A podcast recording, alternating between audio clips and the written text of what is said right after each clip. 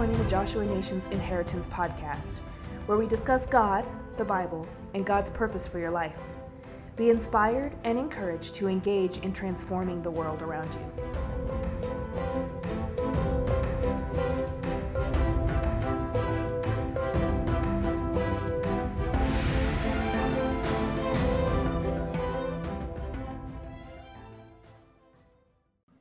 you know, I told my wife I thought it was kind of weird uh, that that I would be asked to to do something like this, especially after you know sitting in on a on a couple and uh, going after guys who uh, you know are like authors and world travelers and you know guys who've been in ministry longer than than I've even been alive. And then there's me, and I'm just this guy from a a little church in a small town in in Colorado and so I'm like, what is it that's, you know, special about me?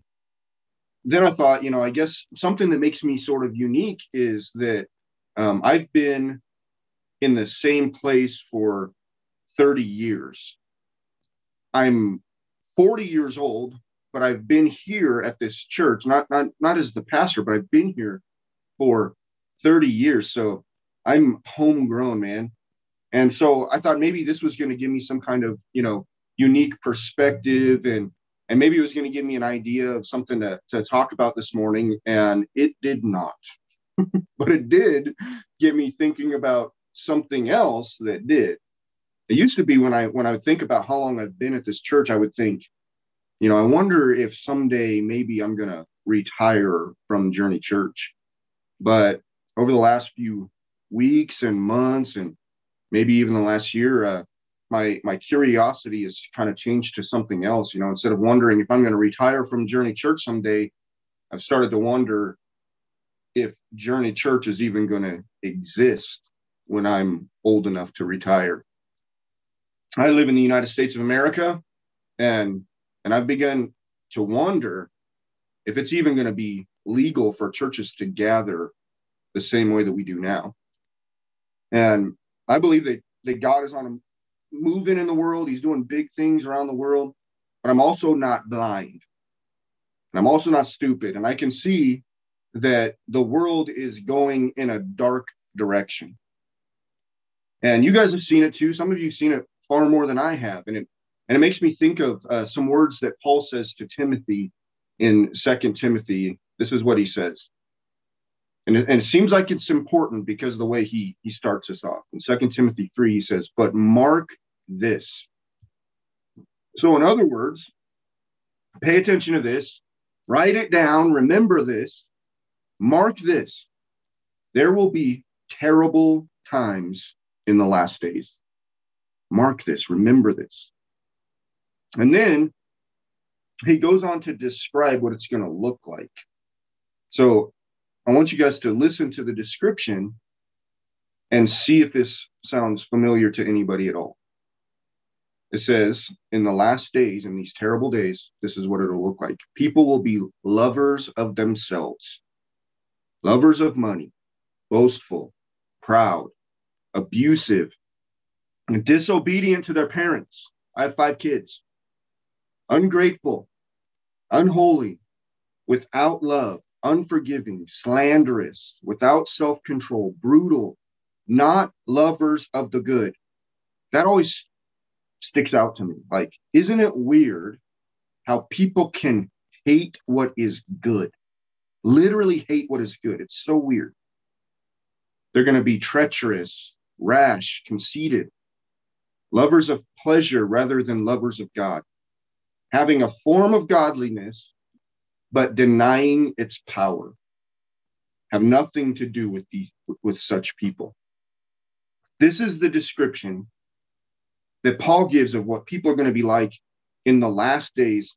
And he didn't even live in 2020 and 2021. This world that you guys live in, that I live in, needs the church, man. These are dark times. And so, wherever you're at, I'm telling you, sometimes we forget this, even as ministers and pastors. The world needs you. Over the last year, just in the United States, you know, we've seen a pandemic, we've seen political unrest, freedom of speech is literally being taken away, and that's just here. Some of you have seen even worse. And since this uh, began, I've, I've heard pastors start saying things like, you know, it's time for the church to change its focus, or, or you know, people are, are being isolated, all this kind of stuff. That the church needs to change its focus. And and I and I'm telling you right now, if a pastor ever says that the church needs to change its focus, you should probably stop listening to that guy. Because the focus of the church never has and never is going to change. No matter what's going on in the world around us, the focus of the church has never changed and it's never going to. The focus of the church has been assigned to the church. And you guys already know what it is. It's in Matthew 28 19. Matthew 28 19 says, Go therefore and make disciples of all nations, baptizing them in the name of the Father and of the Son and of the Holy Spirit. This is the marching orders of the church. Individual churches' focus may be something different, but it shouldn't be. God's church is about making disciples. And it's so important that God's church gets to work before individual churches may no longer exist. I said to my church a, a couple of weeks ago that um, Christians have kind of placed the responsibility of making disciples on pastors and on church leadership. And that's a big problem. But the bigger problem is that pastors and church leadership has kind of accepted this responsibility with very little pushback. Because some of you know, as well as I do, that it's actually much easier to just kind of plan things that might attract people to a building than it is, than it is to convince the people in your church in your church that it's their responsibility to make disciples. And, and this is a really bad idea, especially if individual churches are unable to meet someday. How's the gospel going to spread then? When I was young, I, I used to be super into wilderness survival. Like I was obsessed with wilderness survival. I read books on it, all this kind of stuff. And there was this phrase um, that I kind of always remembered, and it was fail to prepare, and you're preparing to fail. And over the last few weeks, as I've been thinking about this, God has kind of changed these words in my head. And he's he said to me, I have it written on a board behind me. Fail to train the people, and you're training the people to fail. That's a that's a scary thing. That's a that's a huge responsibility. Fail to train the people, and you're training the people to fail. I have to be a disciple maker, and I have to train people to be disciple makers. Then I want to know what a good disciple maker looks like. And so I'm going to show you where I got this before uh, you think I'm crazy when I say what I'm going to say. so we're going to go back to Matthew 28, and I want to read you a little bit more of what it says. So pay really close attention to this because I'm tricky.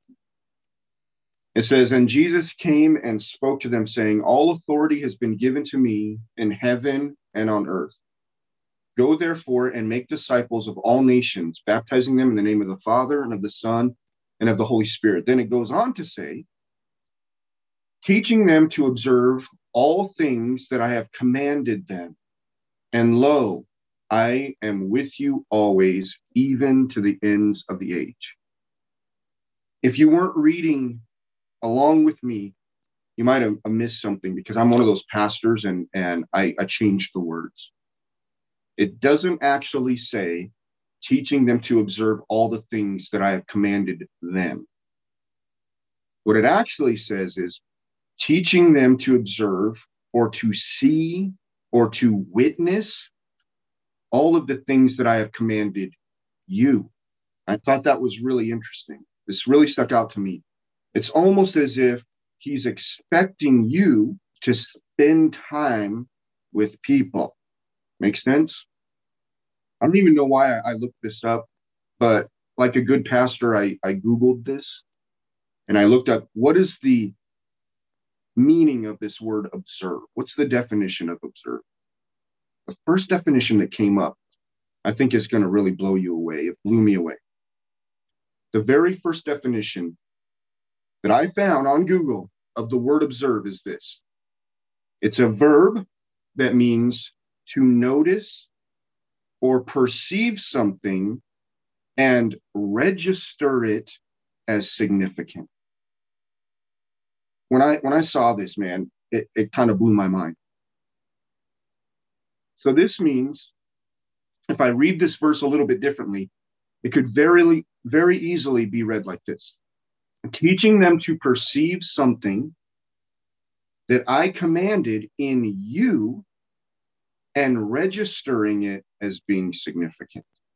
It sounds like a lot of words to say, teach them by your example.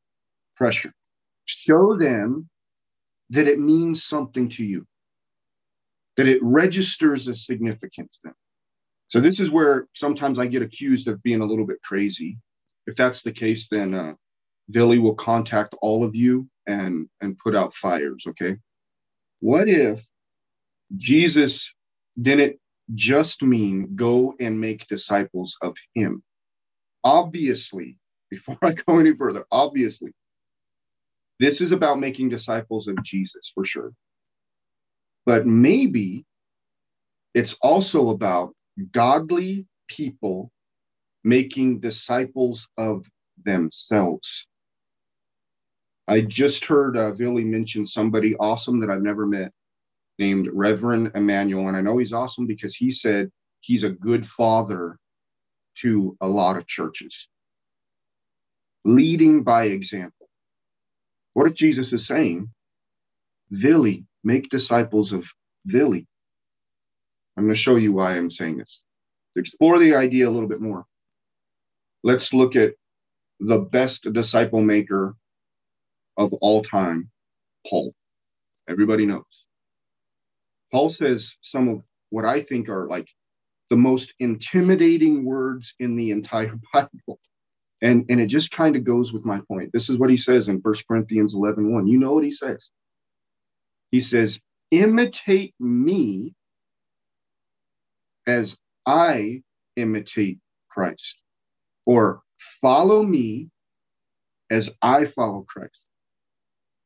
Why, why would he say that, man? I mean, that that is a ton of pressure. Why didn't Paul say, imitate Christ? I mean, isn't that what we say sometimes? You know, from the pulpit, even? Do as Jesus does. Imitate Jesus. Problem is that some of those people that we're saying that to might not know Jesus very well yet.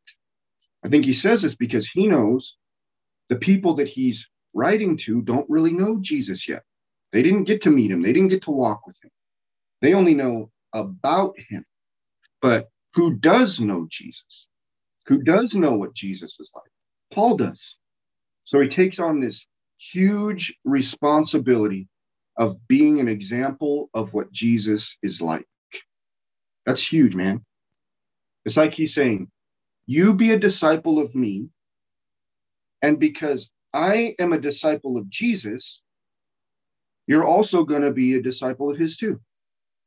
And eventually, as you observe me and you do as I do, and, and these things begin to register as significant to you, you'll be able to follow Jesus on your own because you've gotten to know him, partly because of my example of what he's like.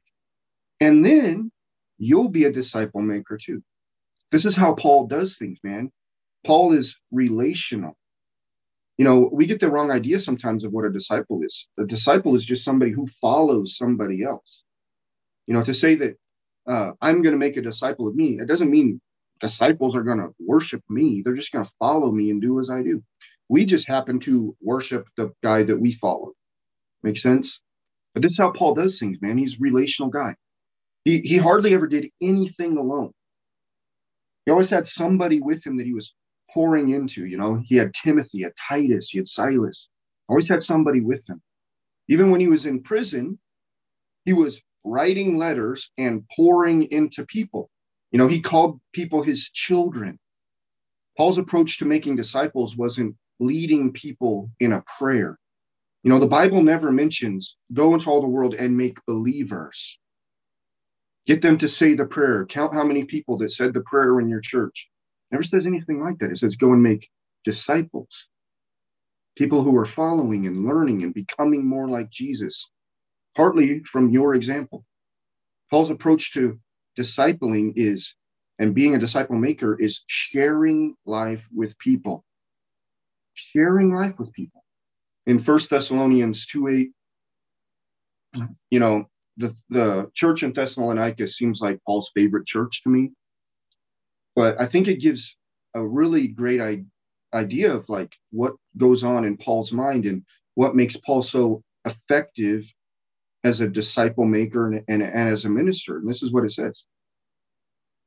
He says, So affectionately loving you, that we were pleased to impart to you not only the gospel of God, but also uh, a, a, new believer's guide or, or a, a Sunday school class. No, that's not what it's. So affectionately loving you, longing for you, that we were pleased or we were delighted to impart to you not only the gospel of God, but also our own lives, because we had become, because you had become dear to us. Paul says, you know, I love you guys so much. I don't want to just share the gospel with you. I want to share life with you. And so some of you guys are so great at this. There, there are ministers who are great at this, who, who love their community. But I, I, that's what I want to encourage you with. Fall in love with your community, man. Fall in love with your community. Share life with people. This is what Paul's ministry style was like.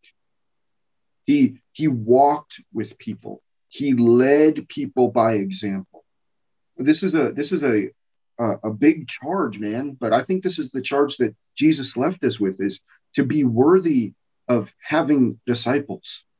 This is kind of the cliche question, but it makes so much sense. I ask my churches all the time: if somebody was to imitate you in other words, do exactly as you do, follow you around, and, and, and do an impression of Billy or Reverend Emmanuel. If they were to do that, would they look like Jesus? This is this is a, a scary question. If somebody was to imitate Dusty, would people go, man, that guy looks like Jesus? That's a that's a tough question. And this is the kind of people that that we need to be. This is the kind of people that we need to be training people to be. You know, the, the church, a lot of times, man, we're we're missing the mark because we are we are obsessed with making believers when really that's not even our job. That's the Holy Spirit's job, man. We we get to be part of it sometimes. Our job is help people grow to be more like Jesus. And a big part of it is leading by example. I want to go back to Second Timothy where where Paul is talking to Timothy and he and he uh, makes a point to tell Timothy how important this is. Mark this, listen to this, write it down, remember it. If you skip ahead down to to uh, verse 14, 2 Timothy 3:14, this is what he says to Timothy. But as for you, continue in what you have learned and have become convinced of. And then this is the part that just really gets me. It, it tells why. Why have you become convinced of this? This is this is what it says. But as for you, continue in what you have learned and have become convinced of, because you know those from who you learned it. That's huge. Timothy was convinced of the things he learned because he knew Paul, he observed things in Paul, that registered as being significant to Paul. He, he saw Jesus moving in Paul's life. It became significant to him. And so Timothy was convinced of the things he learned from Paul, but it was because he knew Paul, not just because he heard Paul say the things, because Paul was, was delighted to not only share the gospel, but to share life with people, to share life with Timothy. That's what made him so effective. And so I think this is something that that we miss sometimes because you know a, a lot of us as pastors and ministers we we take we kind of use what we do in church and on Sundays is as kind of like we're you know we're doing what we're supposed to do when I think sometimes we're missing out. And I think uh, preaching on a Sunday is not an acceptable replacement for discipling people and making disciples and leading by example and sharing life with people. I mean, it, it, sounds sort of weird, but sometimes I think that there are lots of people in this world that would have made amazing disciple makers, amazing disciple makers, but instead they became pastors and ministers. And so, so they kind of like use Sunday morning as, as, you know, meeting their quota when, when that was never the church's responsibility. I mean, the church's responsibility is make disciples, prepare other people to make disciples. And I was a youth pastor before I was a lead pastor. And the thing that I taught my students is the thing that I'm going to start teaching my church because it's so, so simple. What is our job? I think that our job is simple, not always easy, but simple. Our job is to learn the Word of God, apply the Word of God to our lives, and then preach the Word of God to other people. And then when they see it applied to our lives, maybe it'll register as significant to them. And they'll be convinced of it because they know you. So I, I simplified it for them. We called it LAP, L A P. Learn the Word of God, apply the Word of God, preach the Word of God. And in applying the Word of God, it means we're leading by example. We're beginning to look more like Jesus. And when that happens, people will see that in us. And when they continue to see that in us, it will register as being significant to us and then maybe register as being significant to them. And they'll want to know more about Jesus. And then guess what? They get to follow you. And you, in a way, get to make them a disciple of you. And you get to say, Follow me as I follow Jesus. You act like me, and you'll start to look like Jesus.